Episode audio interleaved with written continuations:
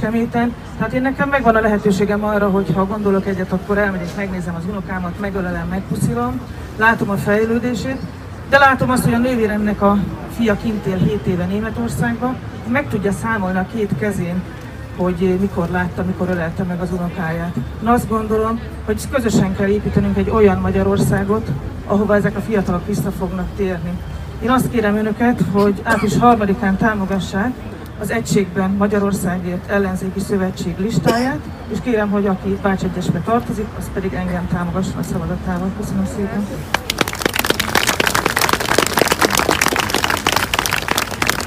Nagyon-nagyon sok szeretettel köszöntök én is mindenkit, én Bodrozsán Alexandra vagyok, Bács-Kiskun megye kettes körzetének az országgyűlési képviselőjelöltje. Én kétezer-tizenkilenc óta politizálok itt Kecskeméten, a kétezer-tizenkilences önkormányzati választások óta, oké, okay, szerintem, oké. Okay. A kétezer-tizenkilences önkormányzati választások vagy, óta vagyok Kecskemét megyei jogú város képviselőtestületének tagja. Én nagyon boldog vagyok, hogy Kecskeméten Szőkini Koppink Rita jelöltársammal állhatunk itt most önök előtt, hiszen e, ugye láthattuk most a Fidesz-ká dé en pé is kiállította a jelöltjeit, hetes darab hölgyjelölt van az országgyűlési választásokon a Fidesznél. Mi Bács-Kiskun megyében, csak Bács-Kiskun megyében hárman vagyunk hölgyek, úgyhogy szerintem ez egy nagyszerű teljesítmény, és köszönjük mindenkinek megint, hogy részt vettek az előválasztáson és támogattak minket. Rita az előbbiekben arról beszélt, hogy milyen Magyarországot képzel el. Én arról szeretnék kicsit beszélni, hogy milyen Kecskemétet és milyen térséget képzelek el. Ugye amikor a Mercedes gyár hosszú évekkel ezelőtt ide telepedett, akkor volt egy álmunk. Volt egy álmunk egy európai szintű megyeszékhelyről. Egy olyan megyeszékhelyről, ahol az alapvető szolgáltatások, az alapvető közszolgáltatásokhoz mindenki számára elérhetőek, és mindenki számára, mindenkihez eljutnak. Na most, hogyha itt végigmegyünk Kecskemét utcáin, én nagyon szeretném, hogy legyen végre világosság. Ugye az Elios, ami Orbán Viktor vejének A, a vállalkozása Kecskemétre is eljött hozzánk. Azóta sötétségben érünk Kecskemét utcáin. Egészen elképesztő az, hogy a közvilágítás állapota miatt sötétek az utcáink Kecskeméten. Hódmezővásárhelyen Márki-Zay Péter polgármester úr, neki sikerült az, ami, ami nagyon sok városban még nem sikerült, és én azt szeretném, hogy a kormányváltás után Kecskeméten is végre siker, sikerülhessen, hogy újra világosság legyen Kecskeméten, és többé ne fordulhassanak elő különböző közlekedési balesetek azért, mert nem látunk jól. De beszélhetnénk akár az utak káváriájáról is. Elég megemlítenünk a Izsáki út négysávosítását, amit ugye már hosszú-hosszú idő óta megígértek nekünk. Nagyon-nagyon régóta, itt van egy hölgy, aki mondja, hogy ő még milyen régóta emlékszik arra, hogy milyen régóta választási ígérete ez a Fidesznek, hogy végre négysávos lesz az Izsáki út. Hát mióta beszélünk erről, önök is emlékeznek erre. Vagy azokra, vagy azokra az utakra, például beszéljünk a Gábor Dénes útról, utcáról, biztosan sokan tudják, nem olyan régen újították fel ezt az utcát. Ha ma valaki arra jár, és megnézi az útburkolatot, porlik szét, hát milyen munka ez. Igenis, el kell kezdeni az utak felújítását is Kecskeméten, hogy végre egy európai színvonalú úthálózatunk legyen. De beszélhetnénk akár a szeméthelyzetről is. Ugye a fideszes önkormányzat még egy saját kukaügyi alpolgármestert is kinevezett arra, hogy a szeméthelyzetet megpróbálják me meg helyreállítani és megjavítani. Mit, mit, mit látunk ma Kecskemét utcáin? Húszunk a szemétben, húszunk az illegális szemétben. Hét év alatt annyit tudtak elérni, hogy most már elkezdtek ilyen sárga kukákat kiosztogatni, de még mindig nem sikerült azt elérni, hogy a szerződések, a szemétszállítási szerződések a lakosságra helyre legyenek állítva, és, és mindenki számára egy jól működő szemétszállítási, gazdálkodási lehetőség jöhessen létre. De hát van még egy olyan e, tragikus helyzet itt Kecskeméten és térségén, ami még a csapadék elvezetést is érinti. Ugye nem tudom, hogy bejárta a közösségi oldalt e, az elmúlt években az a, hát valaki viccesnek mondja, de szerintem sajnálatos kép, amikor itt nem olyan e, távol, itt a Petőfi Sándor utcán és a Vágó utca, Füzes utca kereszteződésében valaki felvett egy úszónadrágot és úszott a csapadékvízbe Kecskemét belvárosában. Hát egészen elképesztő, egy ilyen szintű nagyvárost, egy ilyen szintű megyeszékhelyt, egy megyei jogú várost képzeltünk el akkor, amikor idejött egy autóipari fellegvár. Én nem ilyen megyeszékhelyről álmodtam. Úgyhogy sokkal fontosabb problémákról kellene már itt beszélnünk. Ezek az alapvető szolgáltatások, ezek nem luxus. Ez nekünk járnak. Én arra vállalkoztam, hogy ezeket a rendszer szintű problémákat végre helyrehozzuk. És kérem Önöket, hogy támogassanak minket a törekvéseinkben, és április harmadikán szavazzanak az egységes ellenzék jelöltjeire. Köszönjük szépen! És most átadnám a szót Márki-Zay Péternek, Magyarország következő miniszterelnökének. Hát én is nagyon nagy szeretettel köszöntöm Önöket itt Kecskeméten, és nagyon büszke vagyok arra, hogy itt Kecskeméten az előválasztás győztese két hölgy, Szőkini Koppink Rita és Bodrozsán Alexandra. Úgyhogy hajrá Kecskemét! Hajrá! És ha már ennél kezdtük, akkor néhány szóval beszéljünk a nők helyzetéről. Bár azt látom, hogy itt a tömegben most kivételesen, vagy nem tudom mennyire kivételesen, a férfiak lehet, hogy éppen többségben vannak. De nem csak a cigányságot, nem csak a szexuálisan más orientációi embereket, nem csak a szegényeket alázta meg ez a rendszer, hanem a nőket is. Hogy nagyon nagy részt ez a változás, a választás arról is szól, hogy Magyarországon például a nőknek a tekintélyét, a tiszteletét, a méltóságát megadjuk-e. A vakkomondor esetétől kezdve az köztársasági elnök jelölt a Fidesz nevében, aki elsősorban ezt azzal vívta ki nyilván, hogy Orbán Viktoros fülbevalót hord. Nem hiszem, hogy ő képvisel mindannyiunkat, de hogy még a nőket sem képviseli, arra nagyon sokat mondó az a történet, hogy az ő véleménye szerint A, nőknek ne, a nők ne akarjanak azonos munkáért azonos bért. Én azt gondolom, hogy azok, akik nem egy popsitörlő kendővel tisztítják az ablakot kívülről, azok pontosan egy kicsit körülbelül ismerik a házi munkát, azok talán másképp gondolják ezt. Nekem három lányom van és egy feleségem. Én igenis egy olyan országban akarok élni, hogyha ők elmennek futni, akkor nem fognak autókból fütyöngetni és kiszólongatni nekik. Hogyha elmennek orvoshoz, akkor ott nem megalázzák őket, hanem azt a tiszteletet és méltóságot megadják nekik, amit érdekes módon nyugaton élve ott megtapasztaltuk. Hogy igenis lehet olyan világ, lehet olyan élet, ahol a nőknek a méltósága a szent és sérthetetlen, ahol a társadalom megadja nekik ezt a lehetőséget. Tudjuk, hogy ők a gyengébb nem, de nem fogjuk engedni, hogy a férfiak megalázzák őket, visszaéljenek akár fizikai erőfülényükkel. Az erőszak ellen igenis meg kell védenünk a nőket, és ezt egy kulturális változással lehet elérni. Egy olyan változással, ahol nem elfogadható, ahol nem tolerálható, hogy olyan megjegyzéseket tegyenek férfiak a mi feleségünkre, a mi lányainkra, édesanyáinkra, amit nem szeretnénk mi sem elfogadni. Tehát a nőknek a méltósága az egyik ilyen szempont, ami miatt mi meg akarjuk változtatni ezt a társadalmat. Ami miatt egy másik polgári, szabadabb európai Magyarországon szeretnénk élni, sőt egy jogállamban, ahol jogszabályilag is biztosítani lehet azt, hogy igenis emberszámba vegyék őket, ne egy tárgynak tekintsék őket.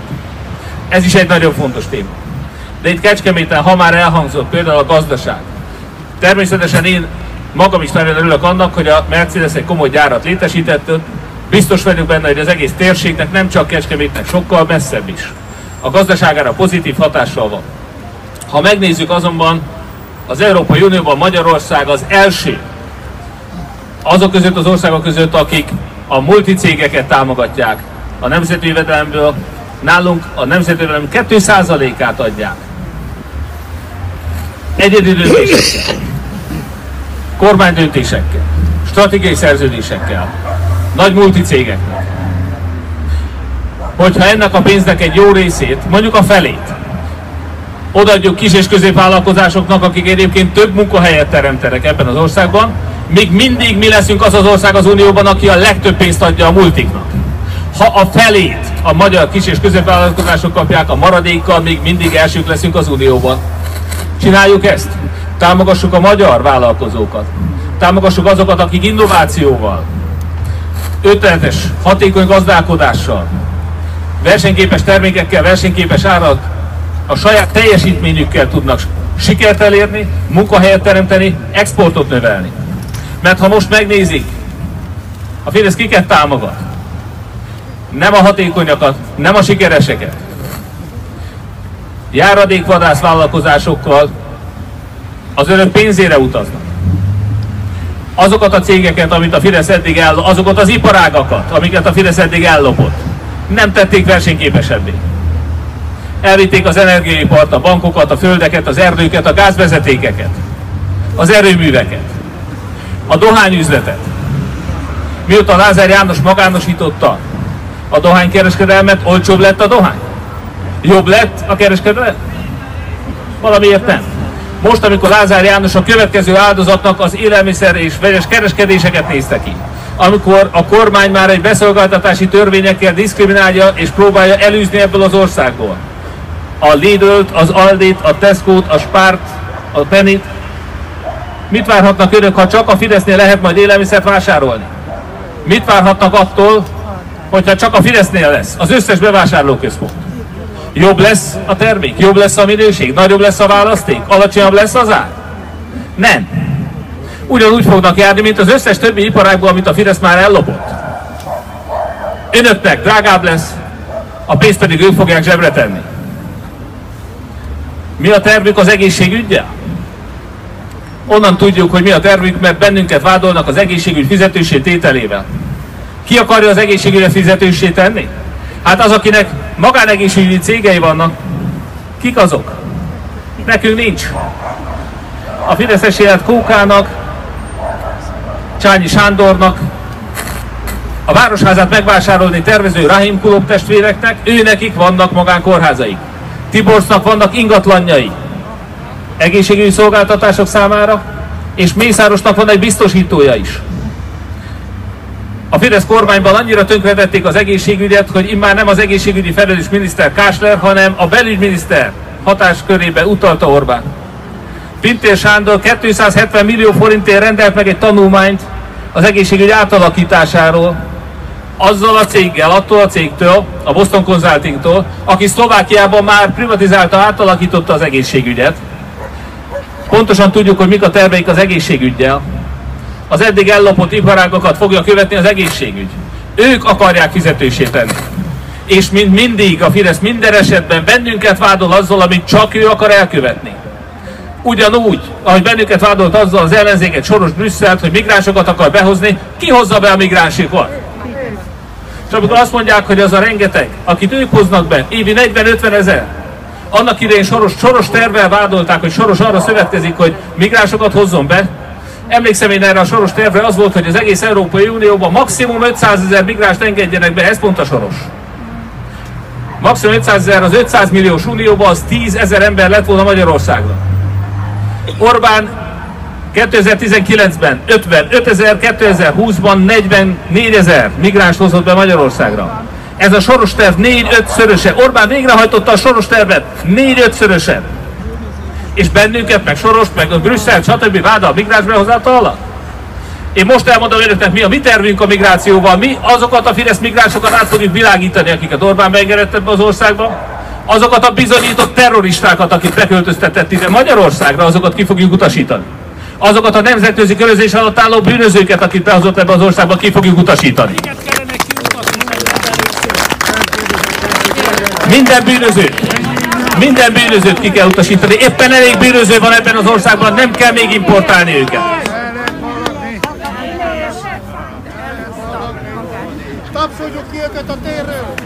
Szeret, szeretjük őket is, sajnos megtévesztik őket, igen. Képzeljük el, ebben az országban azért vannak ilyen megtévesztett emberek, mert a nyilvánosság nyolcvan-kilencven százalékát a Fidesz ellenőrzi. Az elmúlt tizenkét évben egy olyan propagandagépezetet, egy olyan hazugsággyárat épített fel a Fidesz, amely napi szinten ontja a hazugságokat. Arról, hogy a csak a Fidesz által végzett migránsbetelepítés mögött biztos valaki más áll, és valaki más akarja ezt. Hogy a Fidesz fizetőssé tette az egészségügyet, mert hiába mondták azt, hogy a mi laboratóriumunk Ausztria. Ausztriában a tesztelés volt ingyen, Magyarországon a parkolás. Akkor mennyiben volt a mi laboratóriumunk Ausztria? Ausztriában töredék annyi ember halt meg a Covid-ban, mint Magyarországon. Magyarországon Orbán Viktor tette fizetőssé az egészségügyet, Ausztriában ingyenes volt a teszt, nálunk tizenkilencezer forint.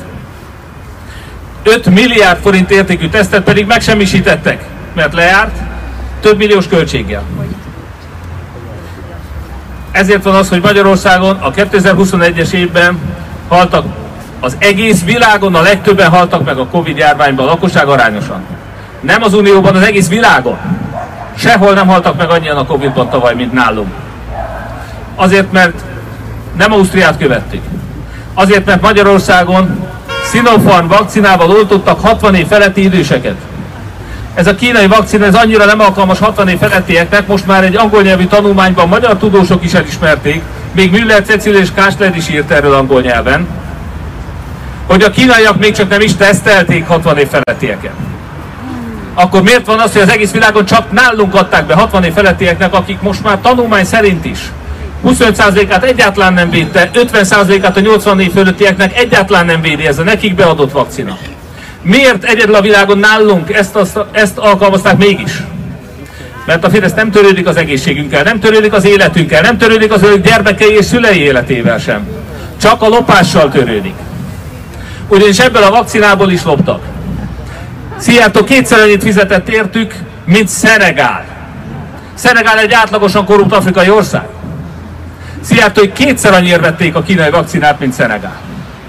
Csak a lopás számított, ezért adták be a hatvan év felettieknek a nekik nem alkalmas vakcinát. Hogy bíznának a magyarok az oltásban, hogyha ilyen kormányuk van? Hogyha olyan kormányuk van, aki nem az egészségüket védi, hanem a saját pénztárcáját tömi. Hódmezővásárhelyen mi nem tettük kötelezővé a védőoltást, a Covid elleni oltást. Én mindenkit arra bíztatok, hogy vegye fel az oltást, de nem tettük kötelezővé, mert az egészségügyi önrendelkezéshez való jog, az fontosabb. Azt csak akkor lehet felülírni, hogyha abszolút semmi más lehetőség nincs a magyar emberek életének megvédésére. De ez a kormány a következő, az elmúlt két évben bebizonyította, hogy nem tett meg mindent azért, hogy megvédje bennünket a Covidtól. Rengeteg lehetőség van még a kötelező oltáson kívül arra, hogy megvédjék a magyarokat az oltástól. Megvédi magyarokat, bocsánat, a Covidtól, a halálozástól, ami a legtöbb halottat produkálta az egész világon, itt nálunk Magyarországon. Tehát mi nem fogjuk kötelezővé tenni a védőoltást, de természetesen mindenkinek szeretettel ajánljuk. Más gondolkodás az, amit a mai összefogott ellenzék képvisel. Egy más kultúra. Mert április harmadikán önök két Magyarország között választhatnak. Az egyik, ahol befagyasztják a csirkefarhát árát, ahol hat termék árának hatósági tételével próbálják megállítani az inflációt. Bot Péter szavaival ez olyan, minthogyha az árvizet akarná valaki megállítani egy tollseprűvel. Pontosan tudjuk, aki nem ostoba, az pontosan tudja, hogy a kereskedők ennek a hat termék árának a befagyasztásával már most limitálják a mennyiségeket. Emlékszünk, az oceánizmusban úgy hívták, hogy hiány. Ami a hatósági árból következik, az a hiány. Meg a minőségromlás. De a kereskedők nem ostobák. A kereskedők a hat termék árán, amit veszítenek, ráteszik a többi termékre. A másik ötszáz termék árát emelik meg. Az inflációt egyáltalán nem fogja csökkenteni ez a lépés. De kiplakátolják vele minden boltnak az ajtaját. Miért van az, hogyha önök bármelyik nyugati országba mennek? És ma már nyugatinak számít innen nézve még Románia is. Mert Romániában is magasabbak bérek, Romániában is jóval magasabb az egyfőre jutó fogyasztás, mint Magyarországon. Ott ezekben az országokban, Ausztriában, Németországban miért nem hatósági áras a csirkefarhát? Miért nem plakátolják ki ezzel a boltokat? Mi egy olyan kultúrában akarunk élni, már harminc éve azt gondoltuk, hogy egy ilyen kultúrában fogunk élni, ahol nem kötelezővé tétellel, hatósági árral és nem lopással, hanem tisztességes versenyben, sajtószabadsággal, becsülettel, szeretettel kiállva minden kisebbség mellett, minden magyar mellett, minden magyart elismerve, sajtószabadsággal, nyilvánossággal építenek egy jobb országot. Egy olyan országot akarunk mi is, ahonnan nyolcszázharmincezer ember nem elmenekül, nem migránsokkal pótolják, hanem azok az emberek fognak hazajönni, akik most máshol keresték a boldogulásukat. Mert itt Magyarországon is igenis meg kell találják. Azok az emberek, akik nyugaton boldogulnak, azoknak ebben az országban is boldogulniuk kell. Azokkal a gyermekekkel, akikkel a szüleik, az, a nagyszüleik nem találkoznak, nem csak az a baj, hogy velük ritkán beszélnek, hogy hamarosan nem is magyarul fognak beszélni. hogy akik kint születtek, minden hatodik magyar Orbán Viktor Magyarországáról elmenekülve kint születik. Kérdéses, hogy ezek az emberek magyarok lesznek egyáltalán? Vagy az történik majd, mint én, amikor Kanadában öt hétig egész életemben, én huszonkét éve dolgoztam a magánszektorban, ebből öt hetet házról házra jártam és kopogtattam. Kanadában ez volt az első állásom. És egyik alkalommal kinyitotta az ajtót egy emeltes házban egy asszony. Én amikor elmondtam a bemutatkozó beszédemet, az akcentusomról megismerte, hogy magyar vagyok. Megkérdezte, hogy maga magyar, ugye? Mondom, igen, megörültem. De kiderült, hogy ez az asszony nem tud egy szót se magyarul, angolul beszéltünk, de azt mondta nekem, hogy a szüleim magyarok voltak. Ez nekem egy olyan kés döfés volt a szívembe, hogy az, hogy valakinek mindkét szülője magyar, az nem jelenti azt, hogy ő magyar. A legnagyobb veszély nem az, hogy minden hatodik magyar kint születik, hanem hogy nem lesz magyar. Hogy hiába voltak a szüleik magyarok, ők már nem lesznek magyarok. Hogy Orbán Viktor alatt ez az ország nem csak a leghalálozóbb. A második világháború óta nem halt meg annyi magyar, mint tavaly. Nem csak a legkorruptabb, nem csak a legszegényebb ország lesz, de elnéptelenedik. De ezek az emberek, ezek a fiatalok nem térnek vissza. Az igazi kérdés tehát az, hogy ezek az emberek hazajönnek-e valaha Magyarországon. És mi most azt látjuk, ezért fogtunk össze nagyon különböző emberek. Én jobboldali, hétgyermekes keresztény édespaként büszkén állok liberális, baloldali emberek oldalán és kampányolok mellettük, mert ma nem az számít, hogy ki jobb és ki baloldali. Nem az számít, hogy ki keresztény és ki ateista, hogy ki zsidó, ki cigány. Ma az számít, hogy minden tisztességes embernek, minden magyarnak össze kell fognia azért, hogy ennek az országnak legyen jövője. Hogy ne néptelenedjen el. Hogy elinduljunk végre fölfelé.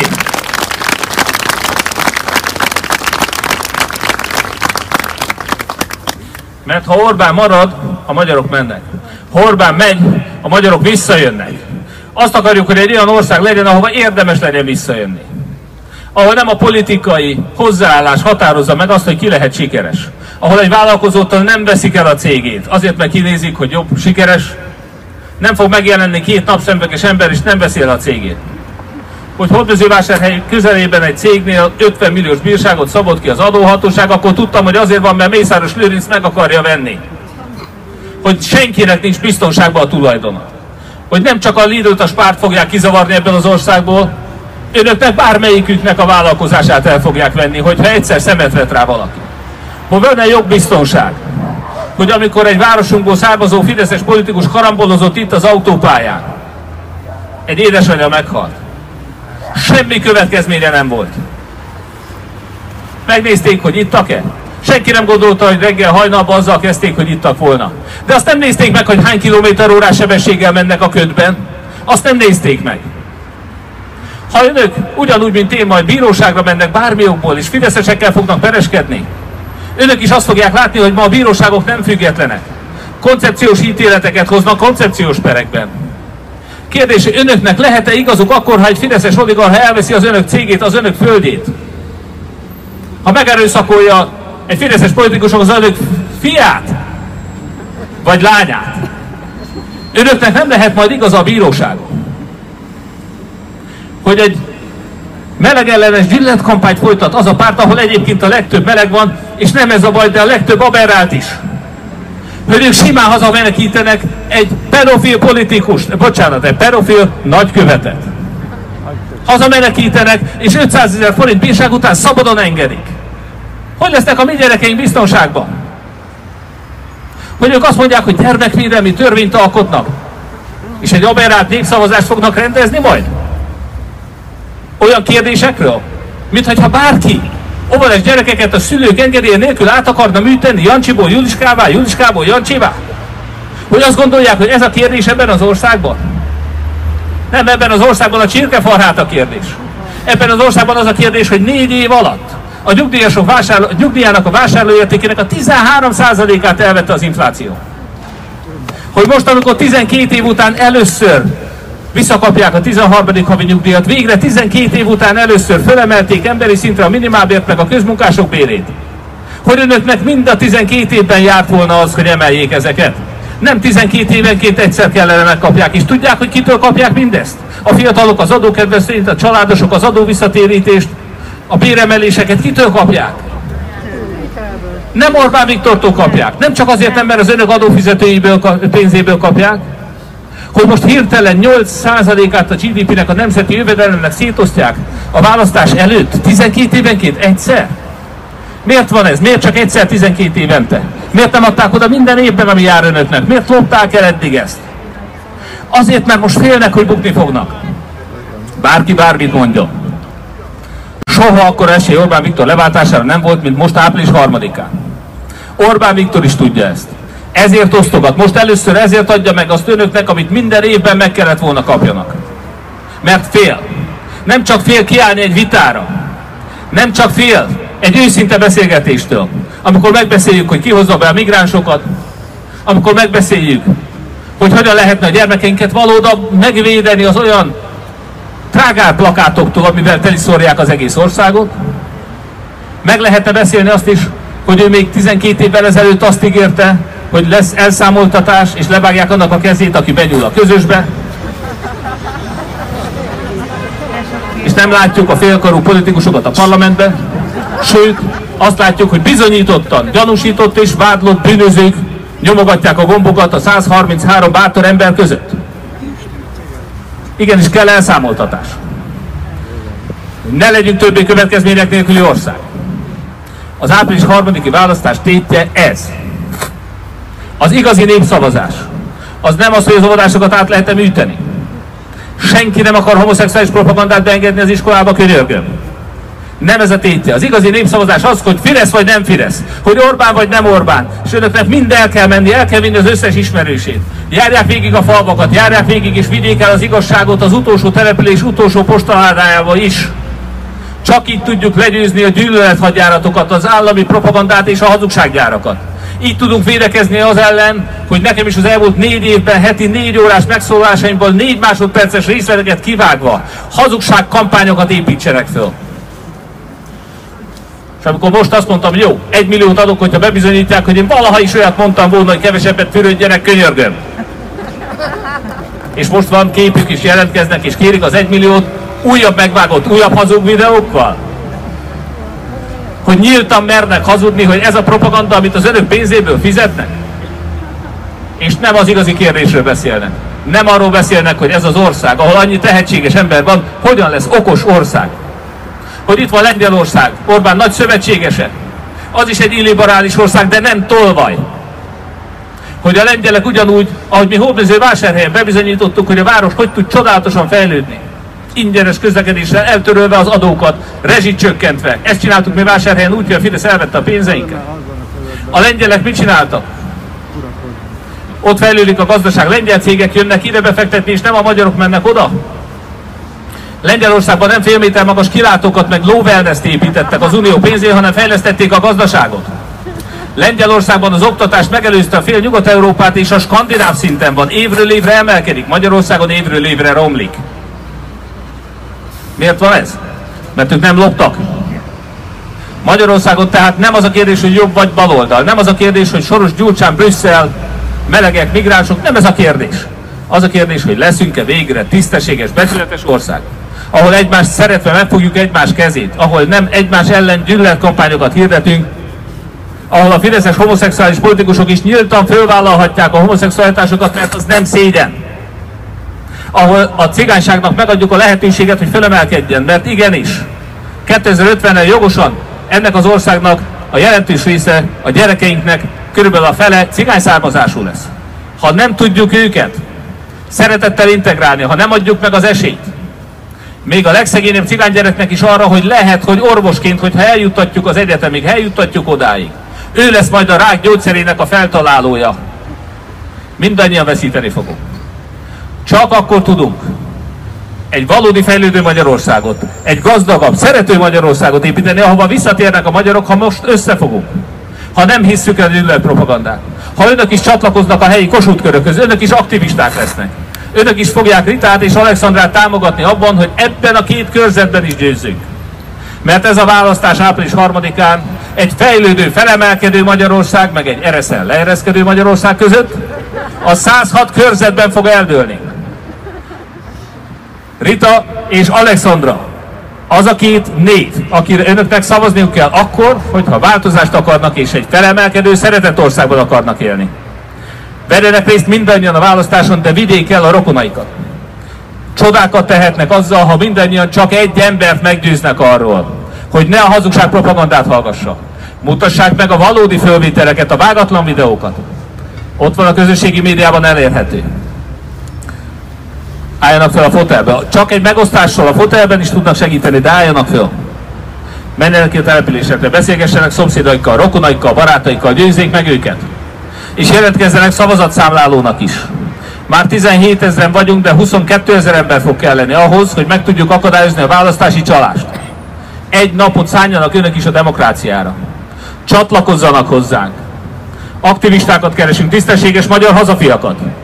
Ne azt nézzék, ami elválaszt bennünket, hanem azt nézzék, ami összeköt. Együtt sikerülni fog. Megkérdezték ma tőlem, hogy miért mondtam azt, hogy negyven százalék esély van arra, hogy győzni fogunk. Mondom, ezt nem én mondtam, ezt a londoni elemzők írták az előválasztás másnapján, de ki vagyok én, hogy fölülírjam a londoni elemzőket. De azt is mondom önöknek, hogy soha akkor esély Orbán Viktor leváltására nem volt, mint most van. Én összesen három választáson indultam eddig, mind a hármat megnyertük. Soha negyven százalékos esélyt nekem nem adott senki. Az első alkalommal a Hódmezővásárhelyen, egy színfideszes városban, egy mindenki szerint nyerhetetlen körzetben ötvenhét százalékkal legyőztük a Fidesz négy évvel ezelőtt. A második alkalommal egyetlen kutatóintézet sem sorolta a Hódmezővásárhelyet a nyerhető települések közé tizenkilenc októberében. ötvenhét százalékkal legyőztük a Fideszt. tíz körzetből kilencet megnyertünk. Kétharmadunk van. Fideszes kétharmadból ellenzéki kétharmadot csináltunk Vásárhelyen. A harmadik alkalommal egy előválasztáson én sem, egyetlen elemző sem, egyetlen politikus sem gondolta azt, hogy én fogom megnyerni az ellenzéki előválasztást. És ötvenhét százalékkal megnyertük a második fordulót. Háromszor ötvenhét százalékkal reménytelen helyzetben nulla százalék eséllyel győztünk. Most negyvenhét százalék eséllyel. Simán meg tudjuk csinálni újra az ötvenhét százalékot. április harmadikán szavazanak önök is. Az Egyesült Ellenzék közös listájára szavazanak Szőkini Koppink Ritára és Bodrozsán Alexandrára, Bács-Kiskun egyes és kettes körzetében, és csatlakozzanak hozzánk. Hajrá Kecskemét, hajrá Magyarország! És csak felfelé!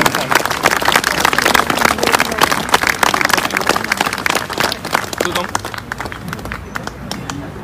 Tudom, hogy sokan vannak itt. Mindenkivel nem tudok szót váltani, de kérem, miközben a következő helyszínünkre megyünk, hogyha gondolnak, jöjjenek közben, fogjunk kezet, aki akar, egy képet csináljunk. Nagyon szépen köszönöm, hogy itt vannak. Csak önökkel fog sikerülni, csak együtt fog sikerülni. Fogjuk meg egymás kezét és ne engedjük el. Többen vagyunk. Ha felállunk a fotelből, győzni fogunk. Köszönöm, hogy itt vannak. Köszönöm, Kecskemét.